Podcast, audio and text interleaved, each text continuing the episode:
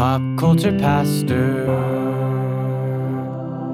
I mean, I literally had not thought about Poltergeist in a long time. And for you to say that, well, first of all, I, it took my, it really took my, um, my pop culture wheels in my head to turn there before I made that connection. You said right before we started recording, Cody said Glee is the new Poltergeist It is. and he was implying that Glee was is cursed. So back in the day, the Poltergeist and Poltergeist Two, the Poltergeist series of movies, a lot of the people like had some weird things happen to them, including some of them died in, in um, kind of weird ways. The little girl, the old lady with the weird voice. Yeah, Carol Anne was the little girl. I Yeah. demand we call her by her her given name.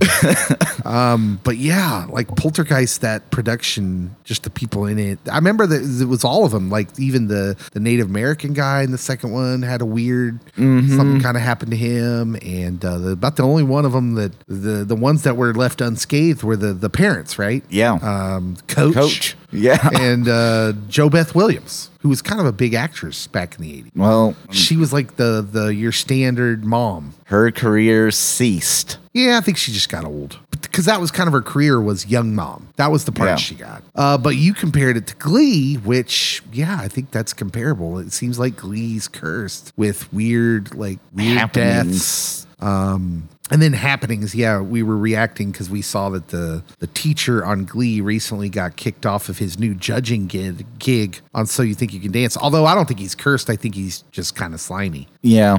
judging by what I read. Um, yeah, but I'm but I mean just think at back when I was in college, everyone their mom was loving Glee. You, you would have thought everyone on that show would be off on to, by this time would be huge, would be off to bigger, Yeah. better things, and really no one from that show Jane Lynch is like the only one that has sustained expanded her territory. Yeah, Yeah. It- and you just would have thought everyone on that show would have been huge when it was first out because people, yeah, it was dynamite. Everybody loved it. I did not. You did I- not love it. So I was countercultural with this. I'm like, literally, if I wanted to hear these songs, I wanted to hear them by the original people. Quit ruining good songs. Yeah, I'm with you. Glee, Glee was trash. And then the storyline was just weird. Jane Lynch uh, was the best part of that show Oh, she was funny. by far. Like they could have just had a Jane Lynch show and I would have been okay. Yeah, I'd have been okay with that. She's hilarious. She was great in um, Ricky Bobby too, as Ricky Bobby's mom. Yep. Uh, she's wonderful. Anyways, we just were having you, you started a discussion there with just a random thought. Poltergeist, Glee, the curse continues. This is Pop Culture Pastor. This is a uh, podcast where we just like to talk about pop culture. We and we are two licensed ministers. and I'm not saying there's a legitimate curse. Are you? Do you have an official title with that goes along with yours? I'm because technically speaking, I'm a reverend. Um, I mean, I can call myself reverend, but I don't prefer that. Like, Well, I'm not. I don't prefer it. Pastor Cody's nice, but you can just call me Cody. I'll respond. But I'm not going to lie. I got really excited the first time I got a piece of mail that was addressed to the Reverend David Rimble. Yeah. That was kind of fun. Um, and now you have a title that goes in front of doctor. I do. It's always Reverend Dr. Martin Luther King Jr. because Oh, Reverend's yeah. the higher title. Reverend takes precedence. Yeah. that's right. So- Ah, good, good for that. Good for me, I guess. That's If you're about I- I, felt weird saying that. Yeah. Uh, anyways, that's where the pastor part comes from in the title. You're listening to Pop Culture Pastor. Welcome, uh, Dave and Cody. That's our names, That is. and we are not joined by anyone this week. No guest. Thanks a lot, people. Let's just get to the news. Uh, National Treasure news. Dun dun dun. You, you were a fan of the 2004 adventure film starring Nick Cage, were you not? Um, so my parents are huge fans. You're not a fan? So I enjoyed them the first two times I watched both movies, but then they watched it like 60 other times. And I'm like, there's other movies on people. And so, I'm not seeing a problem. That I, and, and it's weird because if you ask my parents, do you like Nick Cage? The answer is no. But then you have National Treasure, and oh, one of the best movies ever. So.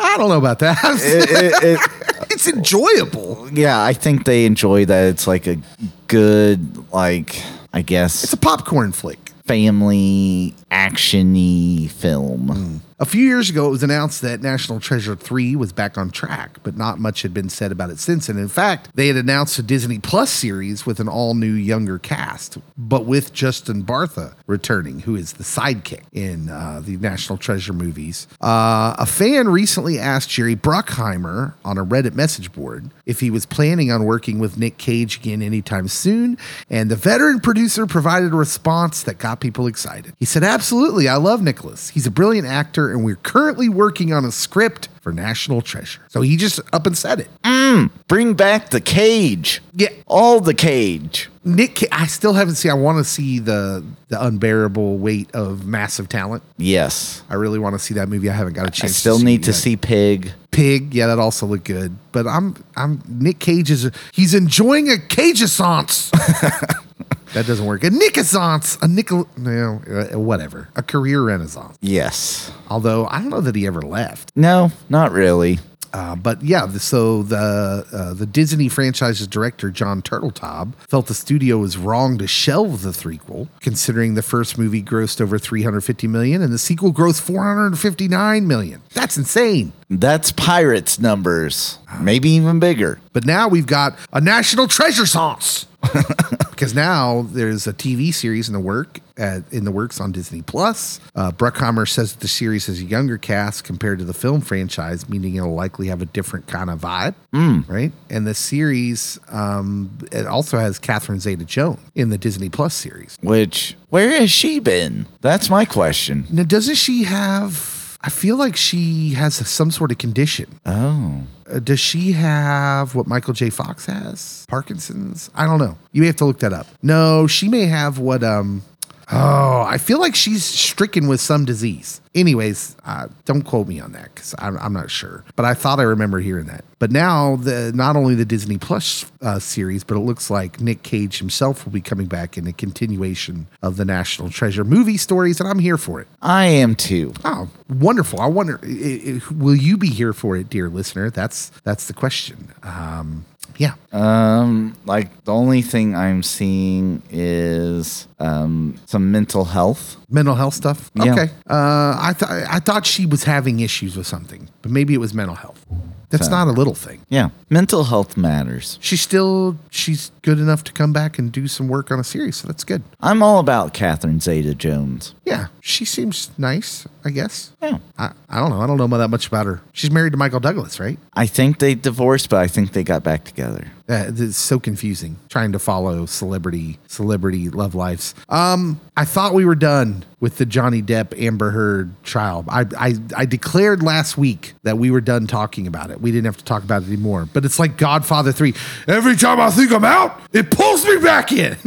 It does. Uh, because we have to talk about um, a young lady named Jasmine Wolf who tattooed herself. She was she was um, inspired by the trial, and you may be thinking, well, what did she get a tattoo of? She got a tattoo of Johnny Depp's lawyer, Camille Vasquez, on her leg with the word objection below it. Uh, this is a real thing. This is a TikTok user who tattooed herself with an image of Johnny Depp's lawyer. And she calls the online backlash she's received insane. You, all these people are insane. Why are you reacting in such a strange way to me getting a tattoo of some lawyer I'd never heard of, but just because she's a lawyer for a celebrity and getting their likeness tattooed on my leg with the word objection? That's not insane. That's quite sane, Cody. Um, it's definitely definitely in the moment. She's a singer songwriter from Canada. So I think that maybe lets you in on a little bit of the motivation. Um, This video's had a million views. it's impressive that the tattoo looks as good as it does with her doing it by herself. I don't know if I could do that. Oh, wait, she did that by herself? Yeah, didn't you say it was a self tattoo? I don't know. I didn't say that. Did I say that? Oh, she tattooed herself. Yeah, I did say that. you did. What? So, Objection, Your Honor. Um, hey, I'm always impressed by people that can do that. Um, well, then why is she saying she's a singer songwriter? She's clearly a tattoo artist. as well. Eh, of course. Um, Actually, Dave, I'm an influencer. Like Alon- Alanis Morissette wouldn't do this. I don't understand young people. No, she wouldn't. Of course she wouldn't. Oh, Alanis did dabble though. I I first meet Alanis Morissette. That's right. I said meet uh, as a star on the Nickelodeon series. You can't do that on television. Back in the day when I was a kid, that's where the green slime got its start. A lot of Oh. people don't know, don't remember that. I did not know that. Us oldies, us old heads, we know that. I'm not that old. Yeah, yeah. There, it was a whole like it was a talk show, skit show, basically on on the mornings, weekday mornings on Nickelodeon, starring kids. Like it was a skit show, basically. So And the adults would usually be the ones getting green slimed. Mm, this is before all that. Before all that, what's all that? A, a like an SNL type show, but on Nickelodeon, Oh, starring kids again, because that's how Kenan and Kel get their start, oh, okay. and then they get their own show out of it. Good Burger. They get the Good Burger and they get the Kenan and Kel show. Oh, okay. Yeah, they get a lot of stuff from all that. Well, I knew they came uh, from that from Nick somehow, but that was I I was older by then. I wasn't watching Nickelodeon at that time. I've only recently come back to it. I do watch me some Nick at Night though. Uh, so yeah, she this this young woman Jasmine Wolf self tattooed uh, Johnny Depp's lawyer on her leg. Said it took her one hour to complete. Um, okay, it's attracted both negative and positive responses. Wolf told Insider that critics make assumptions about her and her beliefs based solely on the tattoo. Yeah, yeah. You don't say? That seems that seems legitimate. I mean, when you when you're putting yourself out there on the internet, on social media, and TikTok, I, I, I feel like she's saying that as a complaint. But what do you expect people to do? Isn't that what social media is? Uh, so like when I post things on social media, I'm usually um, trying to get either my thought out there in the the masses, or I'm trying to get attention for something. Like I just shared our uh, podcast information not too long ago. I was trying to get attention and trying to get feedback and those sorts of things. And so, yeah, anytime you post anything on social media, if you didn't want the attention or people to weigh in on it, then you probably shouldn't post it. She said that she encountered a strange, intrinsically sexist belief that men can't be abuse victims. Speaking of Johnny Depp, she said, I found it amazing to see somebody advocating for that. I mean, it's literally her job and trying to bring justice to an unjust situation. So she's clearly Team Johnny.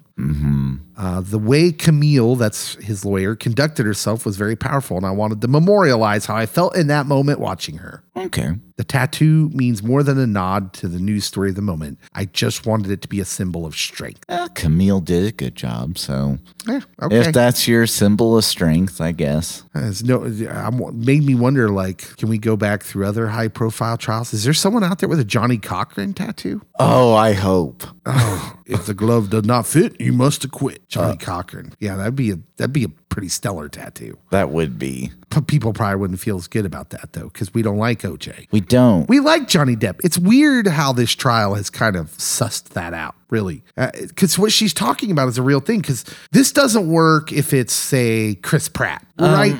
this goes a certain way if it's like a guy like Chris Pratt, who's more of your um, alpha male action star kind of type guy who Yeah. some people are already unsure of because he seems a little too conservative for them. And this, but Johnny Depp is like, he's very meek, very quiet. Um, like totes. My goats. No. No. He's more fluid with different portrayals and stuff. Um, but I did see a meme that I thought captured this moment quite well. Um, and it goes back to OJ that uh, Johnny Depp is white people's OJ. oh, yeah. Because there definitely was a race component to the OJ trial and verdict. And you don't, you see a lot of white people like coming out of the woods in support of Team Johnny. It is weird in a way. It is kind of strange to sit and and watch all this happen. Um, yeah, it's just kind of weird because th- that people are Team Johnny or Team Amber. Because I look at both of I look at this thing and I'm like, hey, I don't, I don't like. Probably what's most likely true is neither one of these people were completely clean in this situation. Because here's the problem: if you've never been in a bad domestic situation, like a bad, a relationship going bad, uh, usually there's not. It's usually multifaceted, and and both even even if you feel like you're the victim, you're gonna act in a way that's not really conducive to repairing anything. You know what I'm saying? Yeah. Like I I, don't- I want to be careful that I don't erase anyone's victimhood. Yes. But at the same time, this situation seemed from the start like, oh, these are both people who are probably making some mistakes in their relationship. But I mean, that's just the way that the little I've followed the trial made me feel about them. Yeah. And I mean, the only people that really know what happened are those two individuals. And um, yeah, don't doubt people that have claims of abuse. Let the law investigate it and support people that are going through hard times.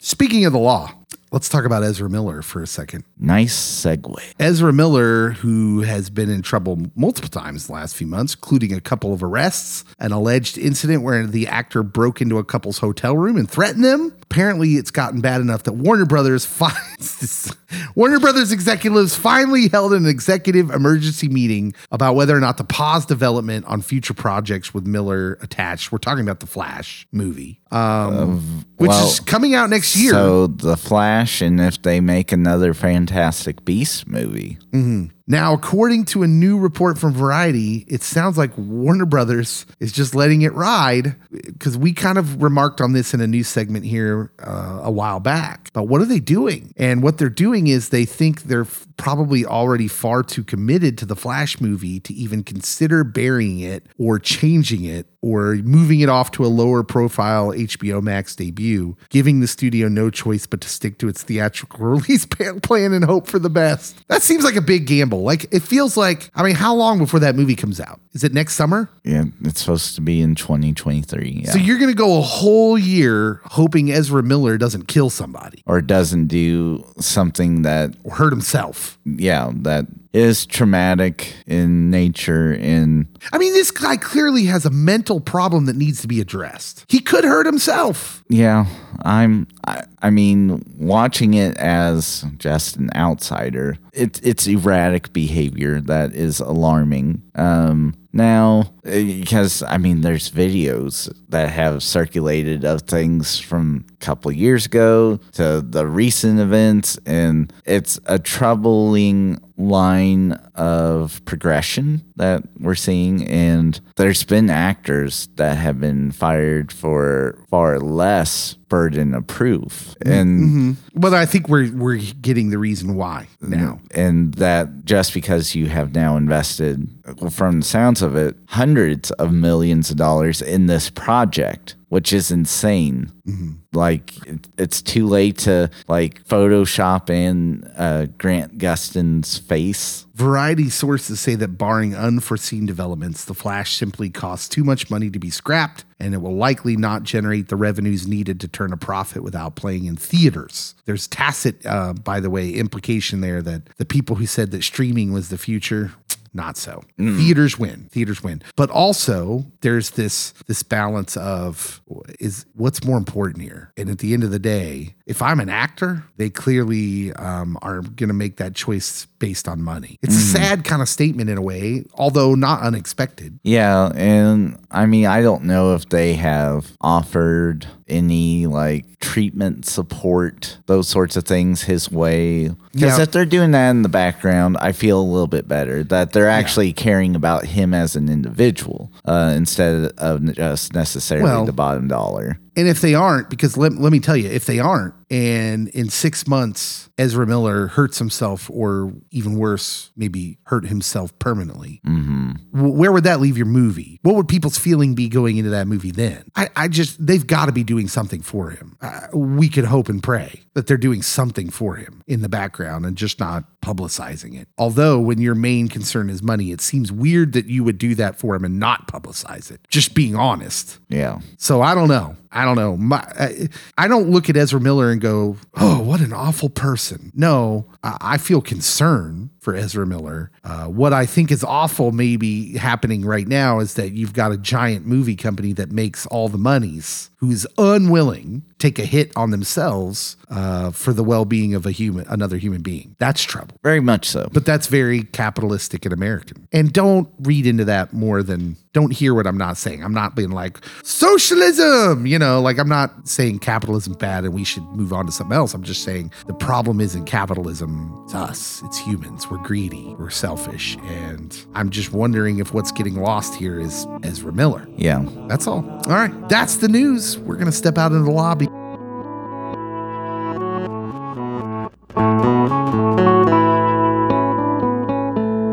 Welcome to the lobby.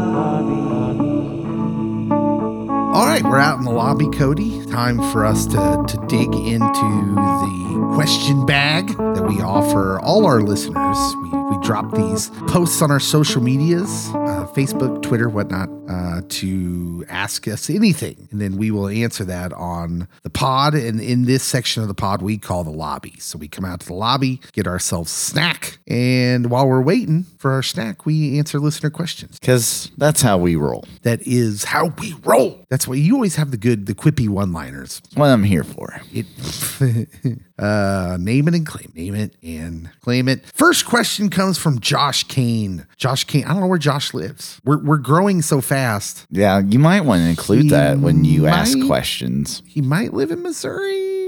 I don't know. I don't know. I think I'm friends with Josh Kane on Facebook. Maybe I should just look him up here. Should I do that? I don't know. This is taking too much time. Maybe he wouldn't like that.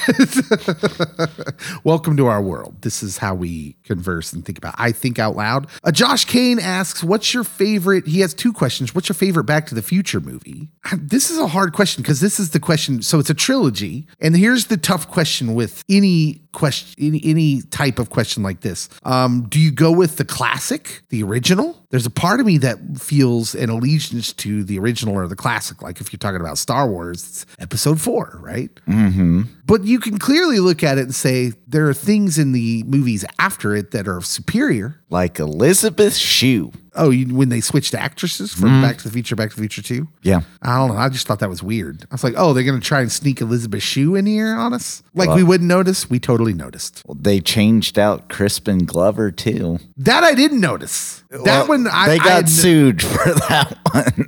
I, to a guy that apparently looks just like him. Um, he bore a resemblance, but then had some prosthetics on as well. Like they were clearly trying to trick you, and they did. They did. Uh, although, looking back now, we should have noticed because he didn't have that manic energy that Crispin Glover brings. To everything.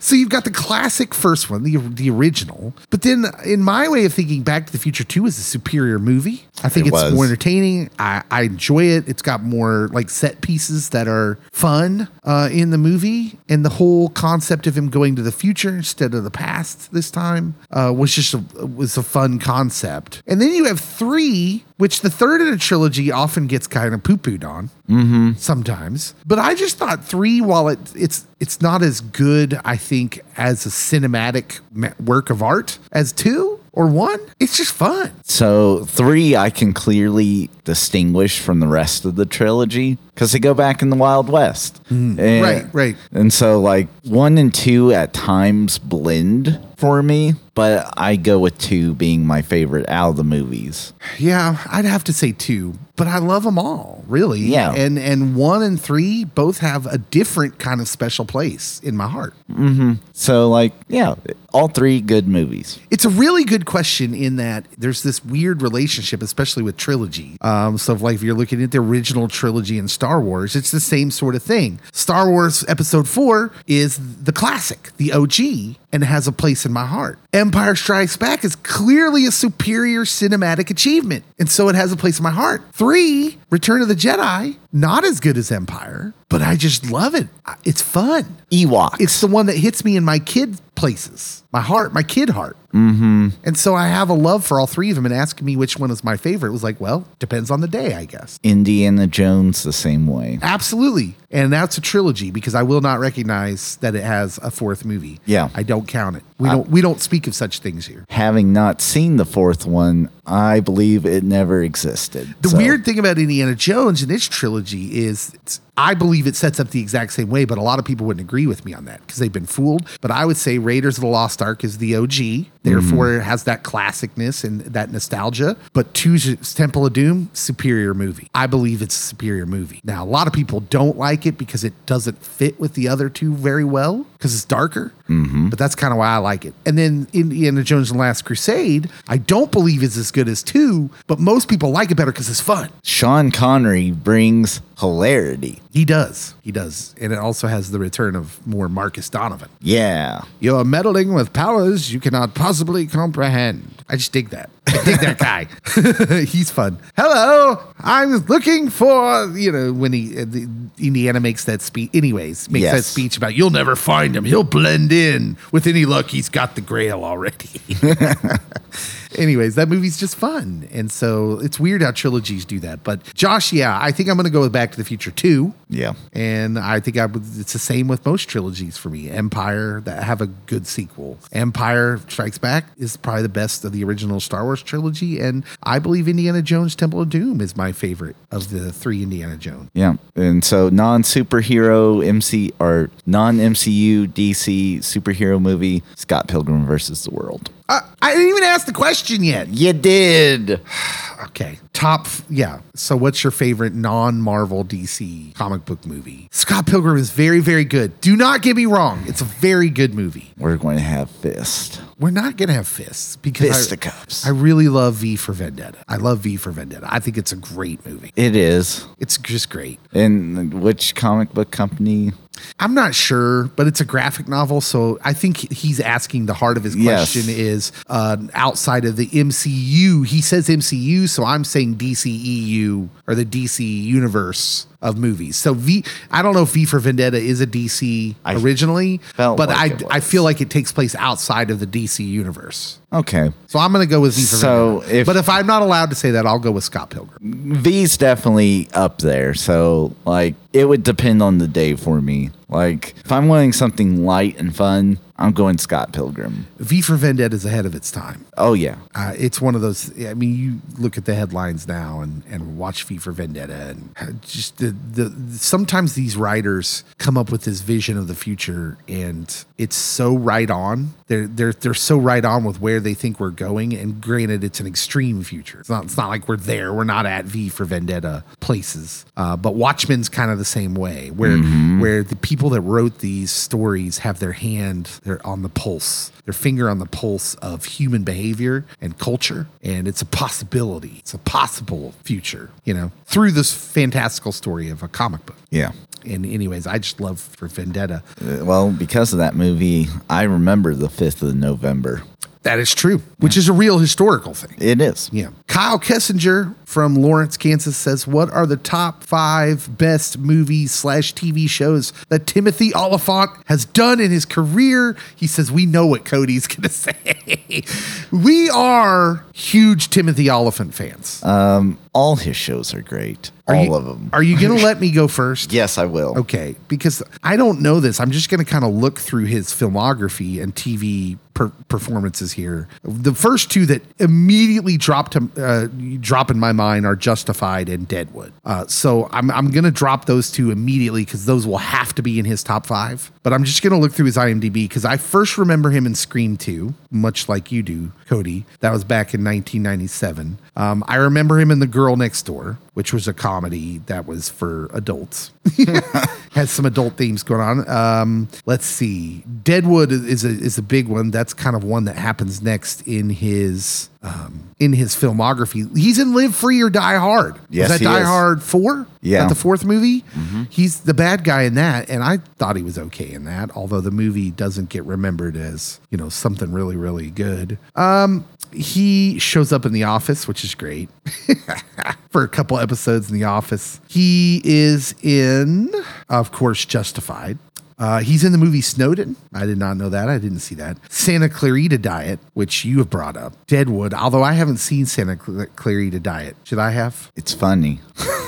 it's so funny. He shows up in The Mandalorian. I forgot he shows up in a season of Fargo, and it's just so brilliant. Oh man, he's really good. Fargo's a brilliant show, anyways. Of course, since he's in The Mandalorian, he also shows up in um, Book of Boba Fett, and it's just been confirmed and is filming he's going to reprise his role as Raylan Givens in an as yet untitled Elmore Leonard adaptation, but it's a it'll be a justified sequel. Yeah, and he's in Detroit. I know that much. Yeah. So, um, off the top of my head, I'm going to go with Deadwood in this order. Deadwood, Justified. Oh, man, his his perfor- his his character in The Mandalorian and Book of Boba Fett. I'm going to com- combine them into one as three. Um, man, I don't know. He was in Once Upon a Time in Hollywood too. I'm gonna I'm gonna say his character uh, in Fargo is gonna be number four for me. He's just so amazing in that show. But Fargo, the way it's written, brings out the best in actors. And then I'm gonna go with the first time I ever saw him, Scream, Scream Two. That's my top five. Okay, that's legit. He's Uh, mostly a TV guy for me though. so we will slightly disagree on one and two, but that I'm, You're gonna go I'm- with Justified. I'll go with Justified. It's they're uh, both iconic. yeah. So like, I will not throw fisticuffs if you say Deadwood because he was amazing in Deadwood. Hmm. I think that part of my issue is the way Deadwood ended, Yeah. and then they Well- come back years later, and like by that time I had forgotten so much about Deadwood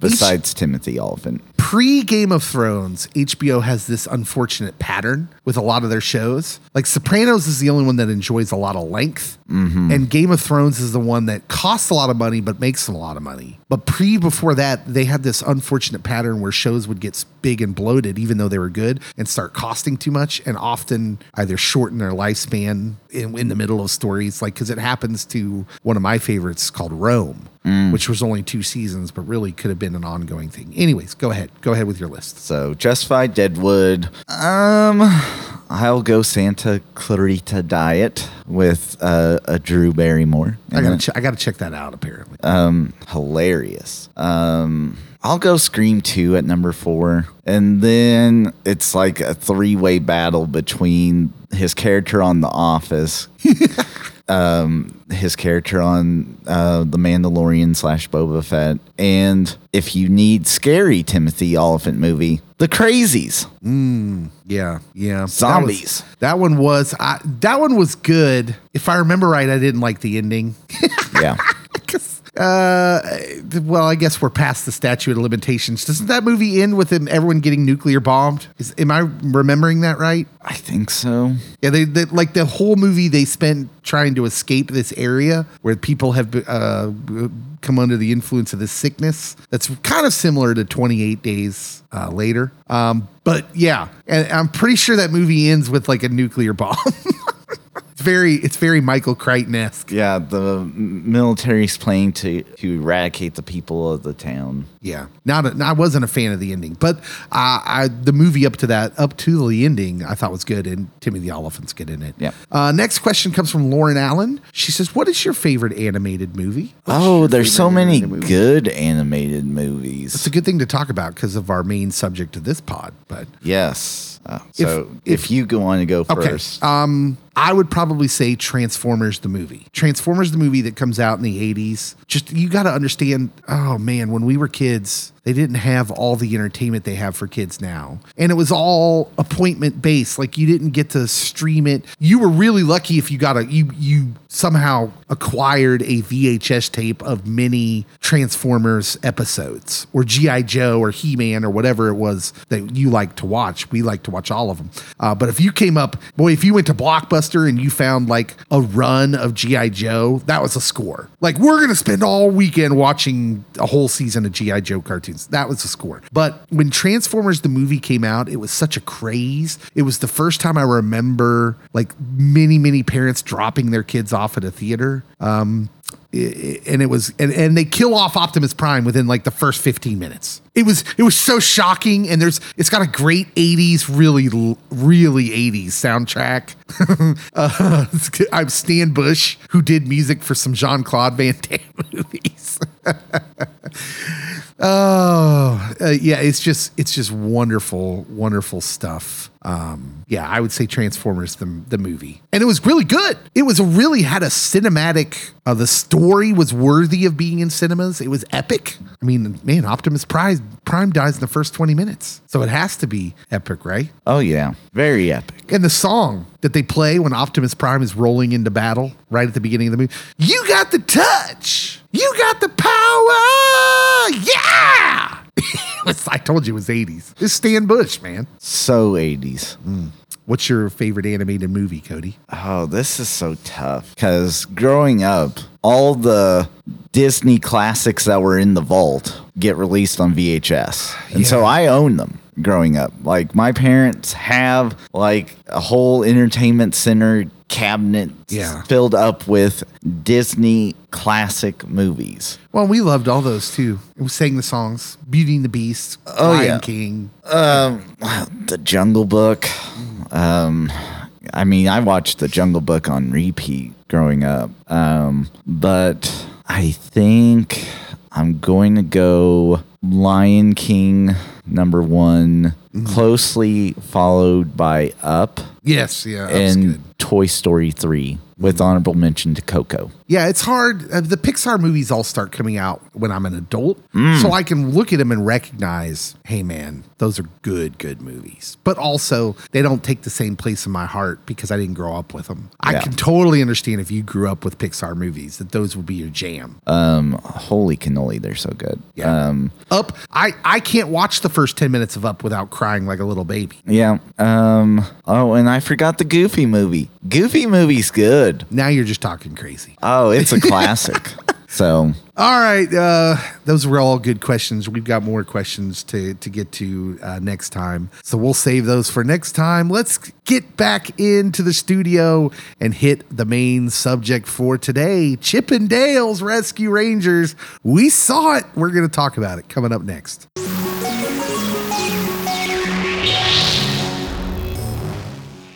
Okay, we're back. We're ready to, to discuss, to discuss, uh, to talk about Chippendales Rescue Rangers. Now, Cody, Chippendale. I did not see that coming. No one did. What just happened? What just happened? the original theme song. That's what's happening. Uh, so you clearly grew up with this. Yeah.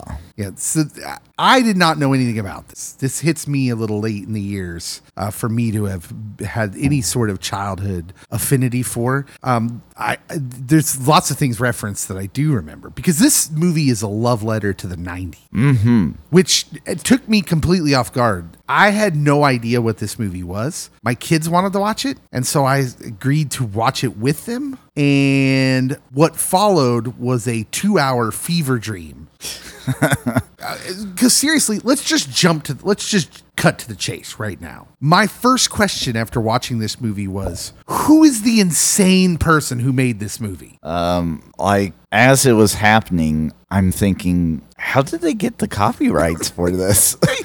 I mean, there are so many Easter eggs. There's so much dropped into this movie. And I just kept thinking, who's the insane person who made a Chip and Dale movie, a Rescue Rangers movie, with just all of these nine? About the time, I mean, you're like 15 minutes in by the time MC Scat Cat and Paula Abdul grace the screen. And I'm just, I'm, I'm dead. Fall out of my chair dead. I was just like, what is happening right now? What am I watching? Of course, my kids have no idea what's going on. Amazingness is happening.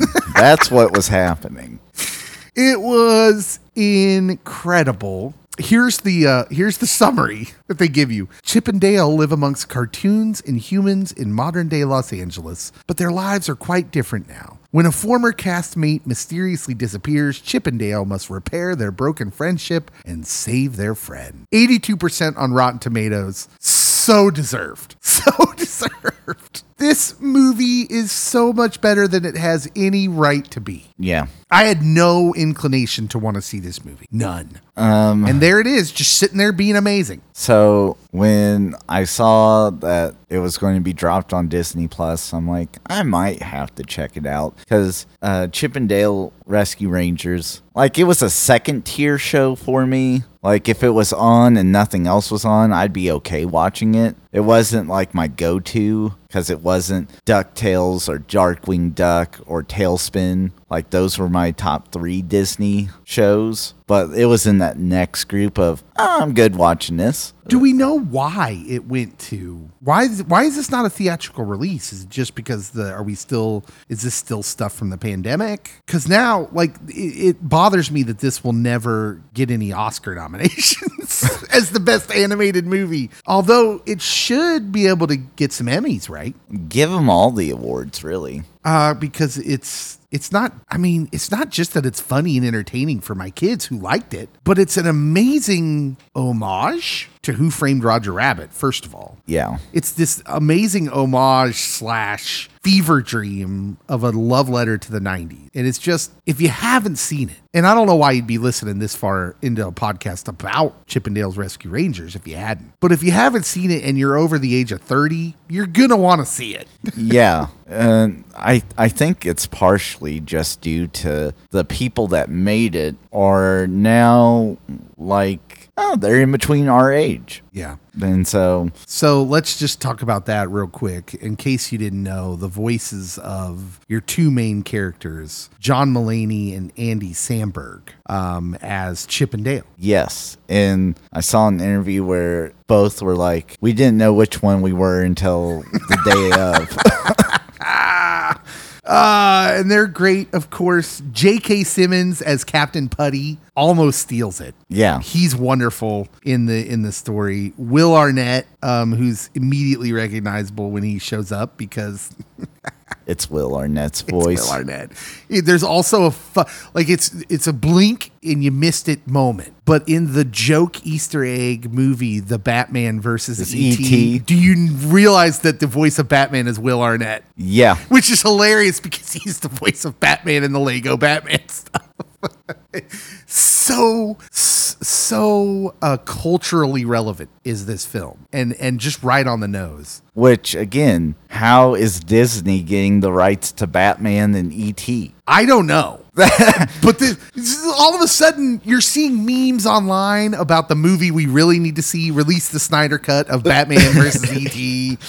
Oh man, it's just this movie is just kind of dynamite from beginning to end. Um, even the voice of Monterey Jack is amazing. That we get Eric Bana. Eric Bana, um, lots of SNL guys, as you know, you have Mulaney and Samberg. Rogen's the voice of Kung Fu Panda. Will Arnett, Chris Parnell is makes an appearance. Keegan Michael Key, all these comedy guys are in this uh, as some somewhere or another, and it's it's almost like the it's a testament to the power of nostalgia with the the Easter eggs, and a testament to the power of like, hey, let's just do something and let's get all our friends to join in because it's clear that what happened here is you have a writer of this movie uh, was a Saturday Night Live writer. You've got Andy Samberg, you've got John Mulaney, and they just said, hey, let's just get our friends involved. And I love it when Hollywood projects end up like that. Usually, some of the most enjoyable things, like we can sit here and talk about Adam Sandler, and you can sit here and say, hey, Grown Ups is not a work of cinematic brilliance, but it has a quality that's just fun because you can tell the people making it are having fun And that they're really friends. because they yeah well his intention was i'm going to make a movie that all my friends can take part in and we can just get we get to hang out for a few months while we do while we work. And so yeah it's it's just it has this wonderful quality about it. So something that I just now realized is they got the legitimate voice actor for a lot of 90s um, cartoons in Jim Cummings. yeah And Jim might have my favorite character in the whole show because at the end we get Darkwing Duck. yeah we're gonna we're gonna get into the uh, cameos and the easter eggs because there's a ton of them we're gonna go we're gonna go easter egg by easter egg but first I want to talk about this because there is uh, there is something out there that I feel like I need to address. Okay. This is uh, okay. It's by another by a guy who has a bigger podcast than us, and he made a claim about the movie. And I don't know. I don't know if there's this claim is out there. Maybe there's a viral quality to it. But his claim was that this movie glorifies human trafficking, to which I about fell out of my chair with as well because I'm just I'm, I'm like not everything has to be about something, bro. And and but the guy did a video on his channel and and he just goes through it. And and he it's about a five minute long video where he's just saying this movie's terrible. It's grooming children to i don't know like human trafficking i guess is his claim. Well, you weren't supposed to be happy that the characters got kidnapped. i i had a well I started a giant online argument with him and I wasn't like trying to. I was I was being nice because I'm a pastor, but I said it's every movie that has some element of good and evil usually features some form of trafficking. Um, like Leia is trafficked in Star Wars. Han Han Solo is trafficked in in Star Wars movies. Um, most of the time on Scooby Doo, someone is trafficked. Every every girlfriend Spider-Man has ever had is trafficked. Every woman in any Western, I don't know, ever is trafficked. And so for this dude to be like, because this movie features that element, uh, we literally have a, a movie series with Liam Neeson that's literally about human trafficking. Um, even and nobody says it's glorifying it. Even Liam Neeson himself gets trafficked in the series by the third one. And it's not we don't we understand it's not glorifying it. Yeah. He's it's he's fighting it. And- he's got a certain set of skills. You identify real quickly that the people that are doing the trafficking are scum. Yeah, the and so- worst of the worst. And so I pointed this out to this guy. and It, it really, I think, the clue there's there's a lot of virtue virtue signaling in our society today. So I think sometimes these guys with these podcasts, these YouTube channels, it pays for them. And there's literally these people in every genre of entertainment, right? There's even church ones. So if you go on YouTube, you can find YouTube channels dedicated to picking apart every famous pastor you've ever heard of Sunday sermon and telling you what's wrong with it. And really, there's a lot of virtue signaling in this and a lot of self publication, self uh, promotion. Mm-hmm. Because if I'm the guy that says this person's wrong, so the clue in this guy's five minute video that it wasn't all on the up and up, that it, he kept at least subconsciously, because I don't believe maybe he was doing it consciously. I believe he really thinks there's a problem with this movie, but he kept saying this phrase. He kept saying, "I just think if you had if you had helped people get out of human trafficking, if you if you'd helped them, you'd know, you'd see all the signs." He kept saying that, and I'm like, okay, yeah, we get it. You're virtue signaling. You've done that. You've done that work. You've clearly been involved with that, and that's great. That's. I'm not going to take away anything about that. We we need people out there like that to help victims of human trafficking um, Yeah. get out. But when you it, listen, that part in the Bible where Jesus appears to be talking about giving to charity, and he says, "When you give, don't let your right hand see what your left hand is doing." Here's a little little hint. He's not just talking about when you're given money. He's talking about when you're giving of yourself. And if mm. you give of yourself in any cause, but you but you advertise it, it loses the effect you you you originally had. Does that make sense? yeah. And I feel like that's kind of where this guy's motivation was coming from. And so I didn't say that to him. I kept it civil with him, just saying, hey, like, look, the hero, it- with every good evil story, there's a hero and there's a villain. This usually comes up. Literally every girlfriend Peter Parker ever had is trafficked. Um, Lois Lane gets trafficked all the time. Macaulay Culkin in Home Alone. Yeah, absolutely. So it was a weird argument to make. And I think when you delve into this guy's subconscious, it makes sense then. But Yeah. I felt like I had to address that in this part of the pod. I would not have picked it up Now we can watching go. the movie. So Now we can go back to having fun again. Uh, Chippendales Rescue Rangers, great. Uh, it almost had a very different villain. oh, The Chipmunks uh, meet the villain in the movie after their old castmate Monterey Jack uh, owes money to this guy due to Jack's expensive addiction to super stinky cheese. poor Monterey Jack. he fell in with a bad crowd. uh, uh, but the, originally, um, originally he they there was going to be a different villain, uh, and it was maybe going to be the Coca Cola Bear. Oh, yeah. He was going to be the original bad guy, but they replace him. Um, uh, or Sweet Pete, uh, as it stands out. I don't know who Sweet Pete is. Is that the name of the bear? No, that is not the name of the bear. Oh, okay. Uh, Sweet Pete is Peter Pan, though. Yeah. Uh, and and that's also voiced by Will Arnett. So Peter Pan, spoilers, is the villain, and he's like old Peter Pan. Uh, so that's interesting too. But uh, the version uh, that they played around with that they didn't have the rights to. So you talked about copyright. Mm-hmm. So they toyed around with all these guys being the main villain, the Coca Cola Bear, that end up being the villain. So Seth Rogen's like Beowulf guy Yeah. looking guy. He's sort of he was toyed around with with being the main villain. This is gonna blow you away. This I, I wish they could have made this happen with copyrights. He originally wanted a grown up Charlie Brown. Oh, that would have been epic. Oh man, that would have been so epic. But yeah, you're not getting copyrights to Chuck. No, the the estate of Charles M. Schulz uh, did not did not give them permission to do that. That would have been amazing. By the way, the polar bear's name's Jimmy the polar bear. Oh yeah, yeah, yeah, yeah. Jimmy, the Coca Cola polar bear. That's just as I know him. Yeah.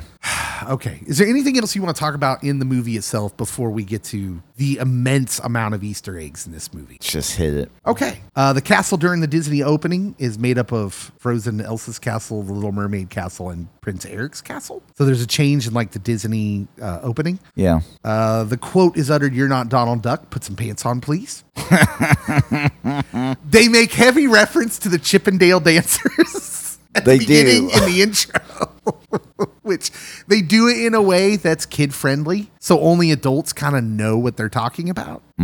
Uh, that's that's funny. Uh, is it Chip or Dale? I always get them confused. One of them has a Knight Rider lunchbox in the flashback scene when Yeah. they're at school, uh, which I thought was hilarious. The Knight Rider lunchbox. Um, there's a classmate that they have who's clearly like from the Goofy movie. Mm-hmm. He's kind of in that style. The entire sequence where one of them is wearing MC Hammer pants and doing the dance. That would be Dale. Oh, you can't touch this. Do do. and he yeah, he's doing the dance like the slide that Hammer did in that video. Unbelievable. There's an actual clip of Full House Yeah. used. I'm telling you guys, this is a 90s dream. 90s dream. Do you want to say anything about any of these? I'm kind of ripping through these. Um, like You just inter- interject when, the. MC Hammer dance happened, I was dying, and my wife walked in like right as that was going down, and she's like, "What are you watching?" Of course, there's uh, many references to the old Chippendale Rescue Rangers cartoon. Oh yeah, and and so many funny things that they play with that in the movie. The theme song, of course, is one of them. Uh, the clips, the, I, I love it when he goes through his VHS collection. Like I relate to this. tapes in his what appears to be his garage. Oh man, and that was you know we I talked about that in the lobby uh, about Yeah. like having these old cartoons. If boy, if you had a collection of them on VHS, that was a major score. Um, of course, I mentioned when Paula Abdul and MC Scat Cat show up. At that point, I was dead. I don't remember much else happening in the rest of the movie. No, I do. I'm kidding, obviously. So like, there's so much that happens in the movie that I forget about Paula. I, She's literally there Yeah. with MC Scat Cat.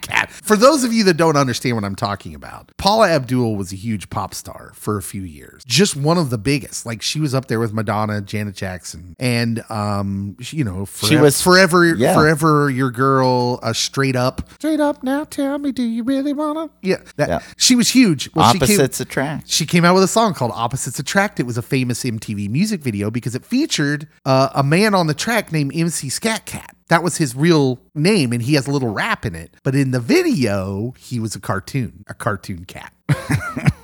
and that cat appears in this movie, which is just bonkers. Just bonkers. Um, they go to a convention, and by this time, Oh, the convention's great. there's so much cosplaying and stuff going on, but appearing in some form in this convention, just a small list that I can rattle through Super Mario, Charlie Brown, My Little Ponies, Sailor Moon, Harley Quinn, Star Trek characters, Poe Dameron, Lilo from Lilo and Stitch, Bro Thor, Yeah. Sith Lords, Jedi, Dorothy uh, from Wizard of Oz, Leia, uh, Kylo Ren, Sonic the Hedgehog, Dragon Ball Z characters, Ash Ketchum. What's really hilarious about this, as two guys who've been to a comic convention recently, a big one, it's so right on. It is. Like Harley Quinn is everywhere at comic conventions. For some reason, yes. And Bro Thor, surprisingly, uh, any dude with a pop belly was cosplaying as Bro Thor. As they should. Um, yeah, so the the convention they go to is amazing. Baloo Yeah. from the Jungle Book speaks. He has lines. Or TaleSpin. Depends on what. Yeah, well, yeah, yeah. But this Yeah. is like the the the movie version. Yes. they have like a real bear Yeah. who shows up from the recent Recent- uh, remake Yeah. thing. The I don't know what live, you call those. kind of live action, but not. Live action. That'd be a good way to see it. Sort of live action. Um, but my favorite thing at the convention is Ugly Sonic. Now this is genius. Okay, so Ugly Sonic has a booth at the convention. So does Lumiere, by the way. Yes. from Beauty and the Beast, the candlestick guy. Uh, but Ugly Sonic has a booth, and he even brings up how like the internet totally lose, lost its mind when they saw his human teeth. And that's a running joke in the movie. As characters in the movie will like like they'll tone out what he's saying, and just you get a close up of his human teeth, and they lose their they like space out on it. It's uh, perfection, perfection, and he's a surprisingly kind of a big part of the movie. He's Yeah. ugly Sonic. Which, yeah, the first time I saw him, I just, again, I felt like I was falling out of my chair. I was laughing so much on some of this. And my kids were like, what is wrong with you? It's because it's, it's, it's ugly Sonic from the, anyways. Lumiere has his own booth, booth. This one, this one's a deep cut. Tigra from the West Coast Avengers. Tigra is a weird comic book character who's best known for being a member of the West Coast Avengers. She is literally, she's like a furry's dream. She's literally a woman who has fur and a tail. And in the comic books, mostly wore a swimsuit as her superhero suit. It was a little uh, cringy. Looking back, it's a lot cringy. Uh, but the fact that she's a character, she also appeared on some of the 90s animated Avengers cartoons. mm-hmm. Um, she has a booth, has lines, and appears in the movie. That the whole Comic Con scene there is just full of so much, and the people that have booths are perfect. Um, Paul Rudd's booth. Uh, he Aunt Man. Yes. oh, I was here for that dialogue alone. Just the fact that he shows up as himself. Yeah. Like you have all these people in this movie, and he shows up as himself, as Paul Rudd, promoting Aunt Man. Where his superpowers are that he can sway anybody's aunt, Yeah, it's woo uh, them, if you will. Alvin and the Chipmunks have a place as well in this movie, uh, where they're kind of dissed. as they should be. Uh, really? We're gonna go with that? Are we gonna go here? Yeah, Are we about to fight? because if we're talking rodent cartoon creatures, I will choose Chip and Dale over Alvin and Theodore and Simon. I am not here for this Alvin and the Chipmunk slander. you have touched a nerve, friend, and, and I challenge you to a duel. Alvin and the Chipmunks are far more iconic than Chip and Dale could ever hope to be. They had a Christmas album, and that Christmas song, that one song, still played on the radio today. Um, Chip and Dale are in Mickey's Christmas. No, that's not even as close. You gotta, you don't understand how big Alvin and the Chipmunks were in the 80s. Oh, they were huge still in the early '90s. It no, people had records. They had a record of that Christmas album. It was in people's record collections. People bought it. I People aren't feel buying anything Chip and Dale. Well, not you know the characters. You know what I'm saying? they didn't release songs. Two different artists. There is there's an ongoing beef. We'll just say that between uh, Chip and Dale and Alvin and the Chipmunks. Um, the polar bear is a reference to Coca Cola for sure. Yeah, Flounder from Little Mermaid shows up. he's he's in there as well. I recognized him immediately. I was like, oh, it's the, the big fish guy. yeah. Uh, Putty, who uh, voiced by J.K. Simmons, is it almost steals the movie. And so He's at Gumby esque. yeah, at the end of the movie, uh, one of the other main characters is like, you Gumby ripoff. Well, I wondered if maybe he was maybe that was one of the things they didn't get the rights for. Because I wonder if he was supposed to be Gumby. Oh, that would have been great. Because they're making all sorts of Gumby jokes with him the whole time. Yes. Oh, I just hit the microphone. Where things keep getting stuck on the back of his head. Oh, Gumby would have been great. Yeah, it would have been, but Putty is still wonderful. Yes. Uh, Donut and Eclair police officers from Ralph Breaks the Internet. Yeah. Forgot about. Max, the dog from Little Mermaid, shows up. The bread salesman from Beauty and the Beast. Deep cut. That's a deep cut. Yeah. Deep cut. Um, Bob is a reference to the animation style of video games in the 2000s where they look normal. Remember, there's a whole scene with Seth Rogen where he's not, he can't look at them. he's not making direct eye contact.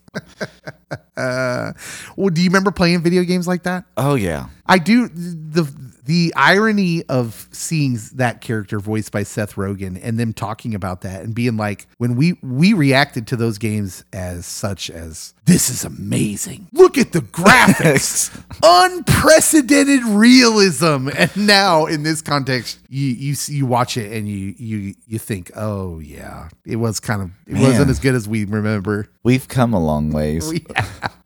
Um, Shrek. Shrek makes an appearance in the background. Again, there was so much happening. I missed it. Uh, Scrooge McDuck, which Oh, love Scrooge McDuck. I literally yelped in joy when he appears. It's just like a quick little montage thing. Yeah. But you see him diving into his gold. and voiced by Doctor Who legend David Tennant. Nuh-uh. Yes. For real? Yeah. Wow. Uh, I was really hoping to see more DuckTales representation. in the- in DuckTales would have been show, great. But we didn't get it. No Launchpad McQuack. Oh, and going back to the the lobby segment, one of their songs in Scott Pilgrim versus the World is called Launchpad McQuack. Rapunzel doll with growing hair. Yep, I saw that one. Caught it. Peppa Pig gets mentioned as someone who's gone missing. Yes. someone, someone who's been trafficked. Uh, uh, Nickelodeon Jr. Nick Jr. Yeah. Studios. that they break down the doors to Nick Jr. My kids go crazy at the mention of Paw Patrol in the movie. Um, I can't remember exactly how it's brought up. Maybe Well, it's when they break down the doors to Nick Studios trying to locate Peppa Pig, and then Paw Patrol starts attacking. yeah. them. Oh, yeah. So it's brought up in like as in a memory where the Paw Patrol attacked the humans. So Yes. the cops are talking about it, and it was like a bad deal apparently. It was the the blemish on Ellie's record that she couldn't live down.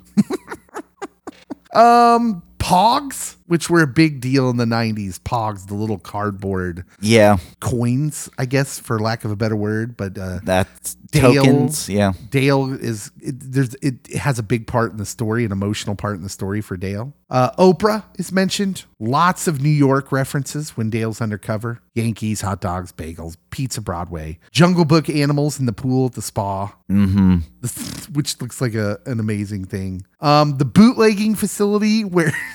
Okay, so the conceit of this movie is they're tricking all these tunes to come work for them, I guess, or to make these really bad straight to video movies. Yeah, and these like knockoff movies and then they're like they're bootlegging them which eh, essentially they're kidnapping cartoons and then breaking them down for parts and then changing what's left right? Yeah. so um garfield is referenced as maybe one of the tunes that has been bootlegged um sideshow bob from the simpsons Yeah. like there's all these parts you see and they're they're like little clues. Flounder, which is the again the fish from Little Mermaid. Tweedledee and Tweedledum. Pink Panther. There's a reference to the Pink Panther in there. Snoopy's ear, Yeah. which is weirdly attached to Chip. Poor Chip. Yeah, he gets Snoopy's ear. Butthead from Beavis and Butthead. oh man, I mean, there's really so much in here. Um, the second convention is the one that had Paul Rudd, the Ant-Man, Yes. My Little Ponies, Pickle Rick, From Rick and Morty. uh, lot the Lost Boys from Peter Pan. Because remember they asked the the now old Peter, Peter, is that you? Is that really you? What happened? He-Man and Skeletor have a hilarious sequence. Oh, I'm here for any time you get Skeletor. Yeah, yeah, I am too. Like- Skele- there's a Twitter, uh, any well, there's a Cobra Commander and a Skeletor social media presence that if you follow either one of them, they're pr- pretty hilarious. Um, for He-Man, I wanted them to do the uh, video of him singing uh, "What's Going On," I have no idea what that is. like the Four Non Blonde song. Uh, Oh, okay, Yeah. yeah, yeah, yeah, yeah, yeah. yeah, I I wanted He-Man to just start busting out in that. it didn't happen. Uh, Pee Wee Herman. There's a reference to Pee Wee. Indiana Jones. Indy. Obviously, There's a lot of references to him. Of course, Chip and Dale do reference Indy quite a bit in the series. So. Well, the, you know, their original design in the TV show, one of them is very clearly reminiscent of Indiana Jones. The other one's very clearly reminiscent of Magnum PI, So- which is amazing in and of itself. Voltron uh, Yeah. makes an appearance. Belle from Beauty, Beauty and the and the Beast. George Jetson. Doc McStuffins. I missed the Doc McStuffins Uh, reference, but he, she shows up in the background. My kids did not miss her. Doc McStuffins. Uh, my kids were really into that. Um, there's so much. The birds circling the head when you're hit. That kind of classic yeah. cartoon reference. Um, Jimmy gets turned into the blue fairy from Cinderella. The new Peter Pan after he gets falls into the bootlegging machine. He he's partially made up of Yzma, which is a character from that I don't remember something newer. Transformer leg. He has a transformer leg. He has a Woody leg, like from Toy Story. He has his own body, Peter Pan's bar- body, but Wreck It Ralph's arm and bootleg Bullet Bill's other arm. Bullet Bill. So he's an amalgam of all these old characters. Uh, there, the bootleg Winnie the Pooh movie, Pooge the Fat Honey Bear. and now, like you know, it's in the public domain. I need to see that movie. I'd, ra- I think I'd rather see Pooge the Fat Honey Bear than Pooh Blood and Honey Yeah. which we referenced last week on last week's pod. Uh, there was a bootleg Simpsons, a bootleg Aladdin, where Pete, older Pete, uh, is Aladdin. Um, there's a, an amazing Jurassic Park reference Yeah. when uh, he's roaring and the sign drops. Dumbo, the Care Bears, Woody Woodpecker, Phineas from Phineas and Ferb. I mean, literally, when I tell you there is tons and tons of references, there just is so many Easter eggs that I think you'd you'd have to. I mean, you'd really have to frame by frame it a lot of times because especially in those comic conventions, Yeah. in the background, there's so much. Um, it's just a great movie. Um, even during the scenes where um, is it uh, Chip goes to the office, like his work environment has Oh yeah, he's like an insurance salesman. yeah has some references because there's the bull that's in like all those like older cartoons. Yeah. And, um, the frog is kind of funny, and I didn't know if that was supposed to be from a cartoon series or if that was like an Anheuser Busch frog. I miss those frogs. I'd say if you're between the ages of 30 and 45, this just movie's going to really hit you in some feels in the in your wheelhouse where you're just going to really enjoy this movie uh, kind of aside from what's going on in the actual movie. So what's going on in the actual movie was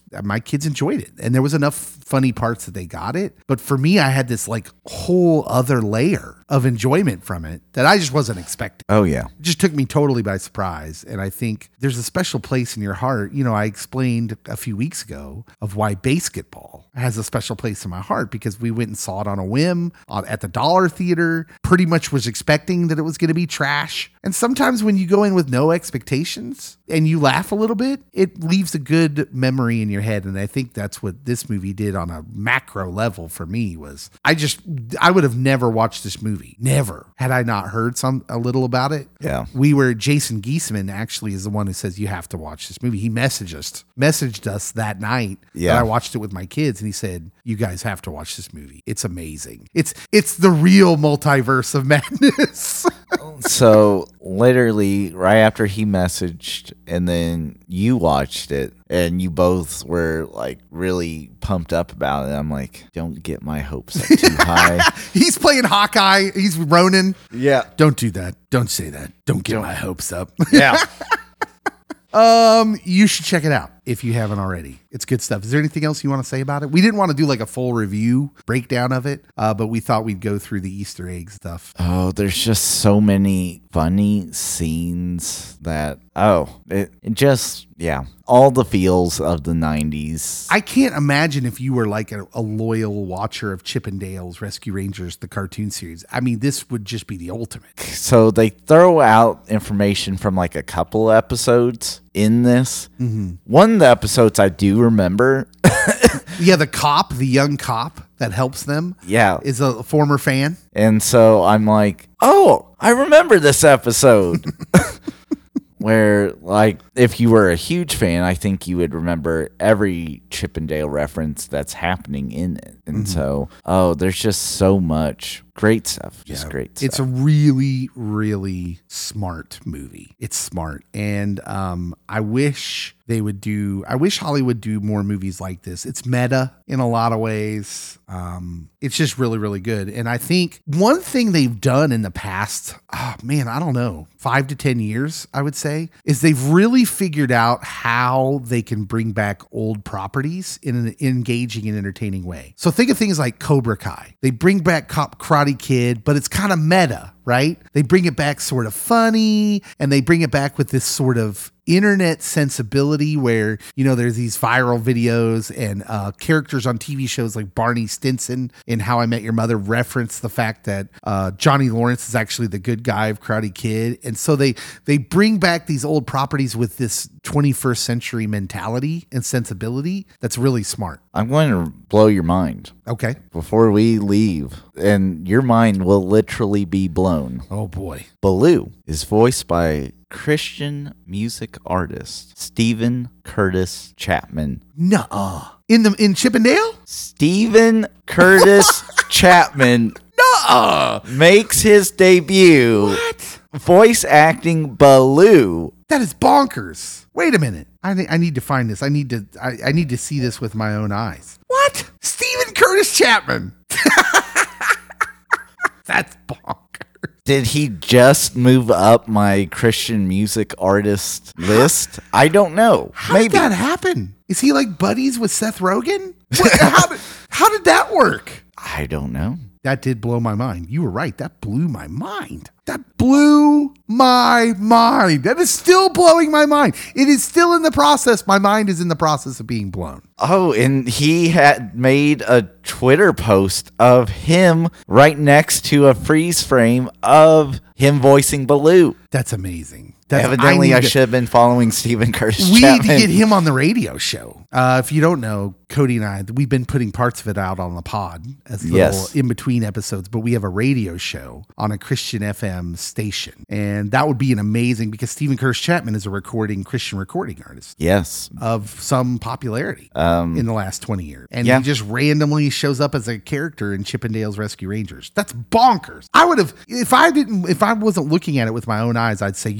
why are you lying? Why are you trying to make me believe this? That can't possibly be true. On, on top of a movie that's already mind blowing as it is, you throw in this nugget, and I'm like, give it all the awards now. I'm going to be thinking about how Steven Curtis Chapman is in Chip 'n Dale's Rescue Rangers for a long, long time. A long, long time. Uh, we better end the show now because Yeah. I'm good. I'm now good for nothing because my brain is just working in overdrive. Hey, everybody, uh, tell us what we missed. If there was something about Chip 'n Dales Rescue Rangers, the new movie on Disney Plus, if you enjoyed about it or something, some Easter egg we missed that gave you a good laugh, uh, yeah, let us know uh, in the comments below the, uh, you know, when we post this pod to social media. Uh, we love to discuss things with you there. And uh, yeah, if you can, make sure and subscribe to the pod if you haven't already. Rate and review us. That is a huge help uh, to podcasts for their visibility. Some people, if we come up on a search, might click on us. And if they see the first thing they're going to look at is the ratings and the reviews.